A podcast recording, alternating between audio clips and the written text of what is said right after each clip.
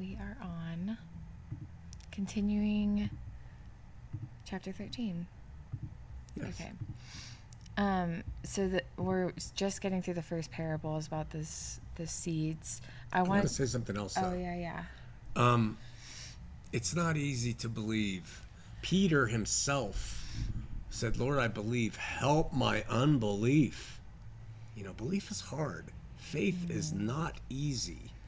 And it's a work, it's an effort, and it's relentless. So I don't want you to think you're failing if you're pursuing and you're not getting a lot. It is a journey, and everyone journeys differently. Mm-hmm. So I'm someone who sees a lot of meaning in all kinds of things, spiritual and not. You may not be. I don't think Mom is. Mm-hmm. Mom doesn't see a lot of meaning in a lot of things. So just you're made right. You'll be who you are. You'll be fine. It's not that I don't. It's that I question it. It's like I'm looking at all angles all the time, and can't just take something and be like, yeah, that was. Well, you probably shouldn't just say yeah. I mean, you've seen a lot of religion in your life. You've seen a lot of people. You met a young man who we won't name who used to run around, and he was, yeah, Jesus, every word of his mouth. Yeah, right? And now he's an atheist. You know, the professions and just take your time. You can question, you can doubt, you can go back and forth, relax. Well, thank you. I think a lot of it too is just that people, it's like a language thing. Like, it's always been a thing between us that communication is kind of tricky, and you'll say something a certain way and I take it in a really black and white, I don't know. So when people talk about faith, it doesn't necessarily mean you're it's almost like you're speaking what you want to exist and not all the other sides of it. And I take it as, well, the only thing I speak from consistently that I will defend against any inquisition or thought would be, I try to represent in my professions of faith what the scripture says contextually. Yeah. So if you said, Dad, I don't get that, but then I would have to go to what my source of what I look to for the truth. If you try to bring in an outside reference to kind of go contrary to that, I can't defend it. No, it's impossible. It's like there's just a lot of layers of things, but you'll speak from the scriptural point, but then I want you to hear it from the dad perspective. There's just a lot of different layers where and I apply one to the other and whatever it is, so the comparison's a little bit hard sometimes, but it's good. It's obviously good. It's good. It's with other people too. It's just when they're talking about faith, I think they might be saying what they hope, but not necessarily feel it or something. So then you're like, how do they feel like that all the time? And well, that's emotionalism in my estimation. And frankly, one of the most insulting things, they don't mean it purposely, but one thing that I don't care at all about is when someone says, well, I think. Yeah. I don't give a rat's rear end what you think. But everyone prefaces their comments, especially about religion, with, well, I think. Yeah. And that's why we have a standard by which we can look to for the principles. Yeah. And I've tried to find things that are not of that standard. Yeah. And it just turns to everybody saying, I think. Yeah. But then there's the spirit working in someone. There is that, but the spirit cannot say, well, I think it's okay for this, and it be contrary. That wouldn't be of the spirit if it's not something that produces love. In line with the scripture. In line with the scripture, and produces love. It's got to be both, because you can cite the scripture and really be out of character with love. Yeah. Well, I think every man should have several wives. Mm-hmm. Well, the scripture says it. That's not loving. You get it? Yeah. Okay. I think I say out of the scripture though, because scripture taken in fulfilled context implies it's only love. Yeah, it does. So you saying love is saying what the scripture says. In my view, yes, but not in a lot of others. Yeah. like what the scripture says versus what it's telling. Yeah. Or different things. Okay, so just to, one last thing about the first parables is whoever has ears, let them hear. Yeah. It's like in the same line as all this, and that it's kind of difficult for me to read that. But. Yeah. Well, I mean, there's so much to that, because there could have been some who had ears to hear because God gave it to them, yeah, because they were supposed to be part of that unique collection of believers. He could mean, if you don't have ears to hear now, maybe later you will. And you know as well as I do, we can hear something and we don't get it till far later. So it can mean that too. If you have ears to hear, let them hear. Mm-hmm. You know, so it might not be as accusatory, yeah, or something. It might not be as bad as we think. All right. The disciples then are curious why he speaks in parables, and he tells them they have the knowledge of the secrets of the kingdom of heaven. Yeah. What does that mean? That's scary. Yeah, it's like, well, they were really important, special witnesses of his death and resurrection, that they'd give their life for it. And they were given the secrets and the keys to the kingdom of heaven, because when he died, they were going to go forward and share him, and they were going to do miracles in his name, and they were going to teach. And they couldn't do it unless they had those insights. What are they? What are the secrets? Oh, I mean, there's this, like, how do you explain how the Gentiles are going to get what the Jews have always had for 2,000 years? That's a mystery to us. Oh. And how do you explain? And Paul will talk about things. He'll be like, this is mysterious, you know? Mm. It's just those types of things. Okay. Like what, like kind of what's in the afterlife? Yeah, some of that, but we never get anything on that end. Oh. But, you know, like what's coming. Yeah. You know the mysteries. Well, what are the mysteries? I'm coming back. Oh. When? Well, you know the signs. When are they given? Matthew 24, I tell you all the signs. Oh. He wasn't sitting and telling the crowds, hey, look. Yeah, they knew everything that they needed to know. Oh. Yeah. So that, okay, yeah. A couple things. I usually read the kingdom of heaven as heaven, but it's not. The kingdom of heaven is on the earth happening right then. Like what's that's the kingdom of heaven. The kingdom of heaven was coming. It wasn't there yet. So what came after Jesus's ascent, after he returned, is the kingdom of heaven. Yeah, that's when it came in full. We're in the kingdom of heaven now. Yeah, and so so they knew the secrets of that, of how that was going to come. Yeah. And other people didn't know he was going to die and be raised up. They didn't know anything. Any of that. Okay. And even they didn't know it. Oh. He would tell them, I'm going to die and be raised. And then 5 chapters later, they're like, doth thou die? Yeah. So they kind of didn't know the secrets. No. When would they get it? When the Holy Spirit would fall on them at the day of Pentecost. And Jesus said, I'll send that Spirit, and it will bring everything to your remembrance. So as you read those books, they'll say, and we remembered, he said this. Oh, wow, that's crazy. Yeah. Okay, so I also don't understand. Whoever has will be given more, and they will have an abundance. Whoever does not have, even what they have will be taken from them. Yeah.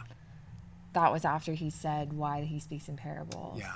He's primarily talking about the religious leaders and the Jews. Uh-huh. They have all the law and the prophets. They have the scribes. They have all the content. And they're going to lose it because they don't have the faith. They don't have the insight to the kingdom. So it will be given to those who have the faith. So whoever has faith, they'll be given more in abundance. Whoever doesn't, they'll have all that other stuff taken. Yeah, taken away. Yeah, they'll lose it all. Okay. And then there's a Mallory song in here. The hearts of these people have grown dull. Ears are hard of hearing. Yeah. That song kills me. That's so good. It's so beautiful. Is that like a condition of the culture or something? He's describing the culture. Okay. Because their hearts had grown fat is really the word. Their ears were hard of hearing and their eyes have closed because they just couldn't see what was in the scripture. Only those who sought and searched and believed could. Mm-hmm. But they had become traditionalists who were doing the law, and they just got all bogged down in the rules. It's just like religion is today. Yeah, I was like, it feels like that's just I still don't know what the kingdom of heaven is, but that's a condition of the kingdom of heaven, it seems like, too. What just is? Like the world. Dull hearts. A condition to not get in.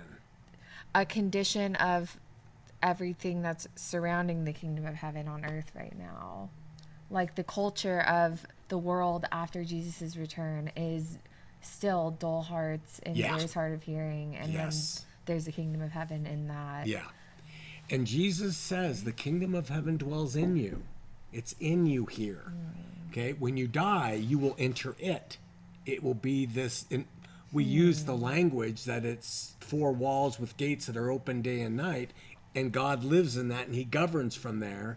But while you're here in your flesh, it enters you, the kingdom, and it comes not with observation. You can't see it, Jesus said.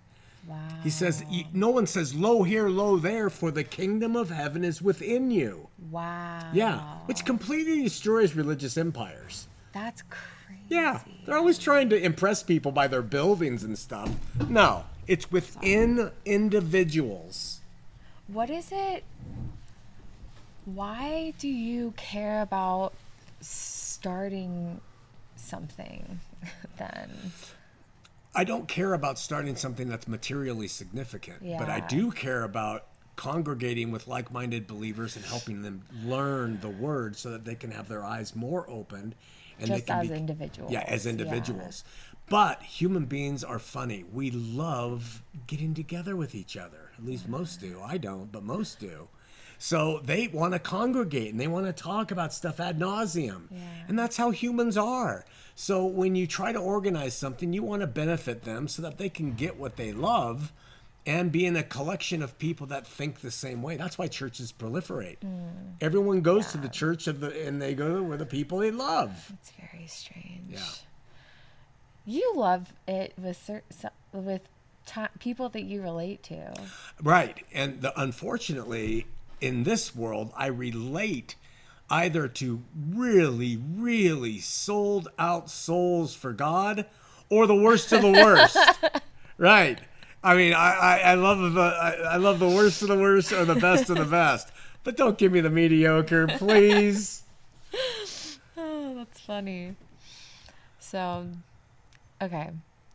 So really, it's not any talk about, like, starting a cult, starting a whatever is just kind of like tongue-in-cheek. Like, cult's very tongue-in-cheek. Yeah, but even like anything else we do, even just like congregation, like getting people together, it's like not the most significant part. No. To you. Yeah, yeah. No. Everything that's most significant to me is the same significance Jesus had, and that was to the individual, the woman at the well, the man who was the. That's always individual. That takes precedent. Now we have pastors who are over churches. They don't even know the people's names. Yeah. Yeah, it's got to be one-on-one. That's what matters. But like that argument about the pastor would be the same as you putting a YouTube video out with the hope of reaching an individual, but you don't know them by name. I would feel like it's the same for a pastor. Like they're just doing stuff to I would agree with you, but I will counter that with, however, the pastor places demands on that flock. Oh, yeah. Where a YouTube video places no demands unless I say, you know, God's told me unless you send me $100,000, you're, yeah. The pastors put the flock in bondage. Yeah. So I will differ with you on that assessment. No, yeah, I hear you. But in terms of just making a message and not knowing names, yes, I see that. No, I just... No, that's a good one. That makes sense. Okay. I love when you try to call me out. Do you notice I said try? You can handle it. Okay, so the next parable of 7 are the weeds and the wheat. The enemy planted weeds among the good wheat in the field. It's a big one, I would imagine, for fulfillment stuff. A farmer says not to pull it, though. It'll tear out the good wheat with it. Let it burn up at the harvest. He says the good seeds is the Son of Man. Field is the world. Good seed is people of the kingdom. Weeds are people of the evil one. The enemy is the devil. Harvest is the end of the age. Harvesters are the angels. You're reading the right translation, first of all, because I thought you were going to say the harvest is the end of the world, and I was going to have to go It says age. Well, you must be reading a translation that says age because the King James says world. It's NIV. Oh, okay. But I was amazed to see end of the age. I was like, it says it plainly right here. Thank goodness. Yeah. Well, I mean, I feel like I brush over some big things probably because I'm just really familiar with them at this point. But I more wanted to ask what classifies someone as evil here. Like, what is evil and what is the devil? Mm. It says everything that causes sin. Like, mm-hmm. that's kind of the description of evil. But mm-hmm. I kind of didn't know, like, how that's described. Because, again, right now I understand evil to be, like, non-love. But that's because the Bible's fulfilled. So, like, what was evil then? Evil was anything that was counter to the will of God. And Satan was the seducer of evil. He tried to get you to do things that were not the will of God. And he was an imp for the dark. And he seduced and he tempted. Yes, he's a tempter. Right. So he was in power then because he gained the title deed of the world, right? When Adam fell, the evil reigned, right? And it was still that whole going time. On. Okay. Yeah. He wouldn't be tossed away till Jesus returns. Wow. Yeah. Right. And so Christians think he's still doing his deed. So then you ask a Christian, well, has Jesus had the victory? Oh, yes, he's had the victory. Well, then how is he losing to Satan? Right. It's like a Jew saying Jesus had the victory before Jesus even lived or something. Yeah. Being like, how does that make sense? And every time you read harvest in the the Apostolic Record, New Testament, it's talking about the end of that age when he was going to come and harvest the field with the good Jews who believed on him mm-hmm. being gleaned and the bad ones being torched. So, yeah, it says he'll throw them in a furnace with weeping and gnashing of teeth, and then the righteous will shine like the sun in the kingdom of heaven, which is crazy. It's told in like a sequence. Yeah. Like he gives an order. The burning is going to be temporary. Yeah. What is gnashing of teeth?